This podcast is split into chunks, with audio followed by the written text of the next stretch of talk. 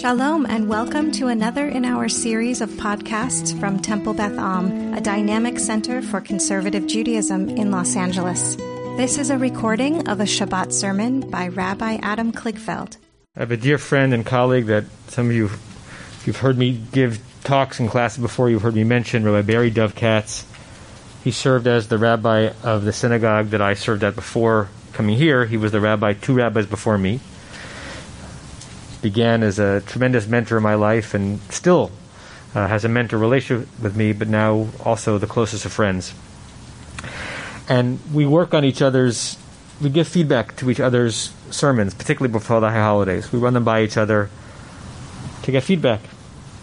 And so we have this kind of game that we play with each other when one of us is showing the other one one of the sermons, asking for feedback. And the question is, do you want the kind of feedback which is because you're almost done and you want like small things, or do you want honesty, right? Do, do, do you just want to be told it's basically good and here are two editorial suggestions? Or do you want me to tell you what I really think about what you've produced? We often think that we want the first one. But it's the second one which really refines us and makes us better at just about anything that we do. And my early experience as a young rabbi in the emotional and professional stress leading up to high holidays or other big moments, I remember really saying and wanting the kind words with the small tweaks, but every time I allowed myself to, to accept the honest feedback of someone who knew and knew better, it was worth the pain. My work improved my rabbinate hopefully became enriched. And I still think about that in my own work, not only in terms of my relationship with my colleagues when we ask each other for feedback, but also when I work with the interns in our community.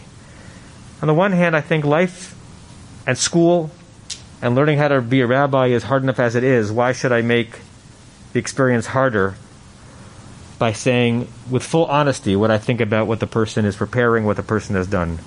Other hand, I know from my own experience, and many of you know from your experience, that when you are forced to go through the crucible of potent, honest, fair feedback, you emerge sharper and better prepared to do the very work that you're preparing to do.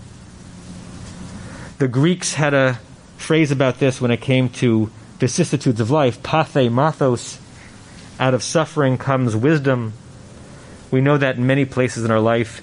And yes, out of suffering through some of the challenges of trying to become a better version of who you are and what you do, there is wisdom that is there that cannot be found anywhere else. I think about that idea as I think about an interesting teaching on this week's Parsha, and as I think about you, Jared, because this is a message for whoever's listening, but it's also geared towards you. Let me tell you the Talmudic notion that is expanded upon by a Hasidic master. Amongst the many rabbis of the Talmud, Jared, there were three who were often quoted near each other on the page. They, they lived around the same time and they knew each other. Rabbi Yochanan, Reish Lakish, which is a shortened form of Rabbi Shimon ben Lakish, and Rabbi Eliezer. When Reish Lakish died, Rabbi Yochanan cried a deep and inconsolable cry. He could not be calmed. And the reason why he was so sad to lose this colleague, Reish Lakish, is not because they agree with each other and not because Reish Lakish said good job on everything that Rabbi Yochanan said. In fact, the opposite. The Talmud says that on every teaching that Rabbi Yochanan said in front of his colleague Reish Lakish, Reish Lakish peppered him with 24 challenges to every teaching and demanded that each of those challenges be met with 24 responses. Rabbi Eliezer, who was a lovely, learned man, whenever Rabbi Yochanan would teach something, Rabbi Eliezer would say, Well done here's a teaching that supports what you just said. Rabbi Eliezer tries to console Rabbi Yochanan on the death of Reish Lakish. and he can't be consoled because he misses the challenge. And he knows there'll be no one like him who will push him to be the kind of rabbi that made him memorable. Had Reish Lakish not pushed Rabbi Yochanan in that direction, we probably would never have heard of Rabbi Yochanan.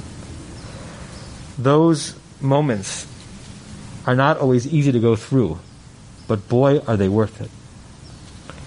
Jared, when I think of the many things that are worthy of admiration about you, who you are, and what you've done here, this one stands out. You are determined. You are gritty.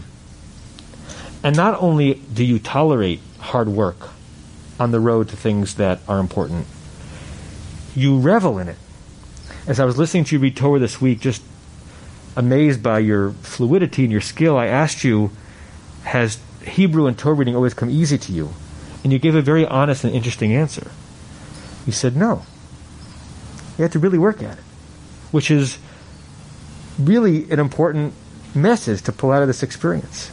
The first time you would look at a page and putting together the trup and the music, it was a big challenge. But you rose to that occasion and you wanted your tutor, Robert, to hold you accountable for every pronunciation and every intricate trup because you wanted to come to the Torah a master. We talked a year ago in my office about your experience at Pressman Academy and the Vishinantam curriculum and how it's hard stuff. It's hard stuff reckoning with the original Hebrew texts and what the rabbis want us to learn from it. But you love that hard work because it's helping you helping to turn you into an educated Jew who's able to hold his own in the context of people who revere the tradition.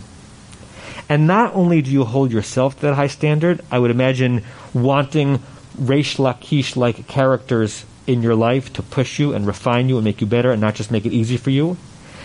You do that for others. As your parents already said in their blessing to you, you hold other people to high standards. You want to hold our leaders to high standards. You're not the person who gives a quick and easy and unearned compliment so someone can feel good about themselves in the moment.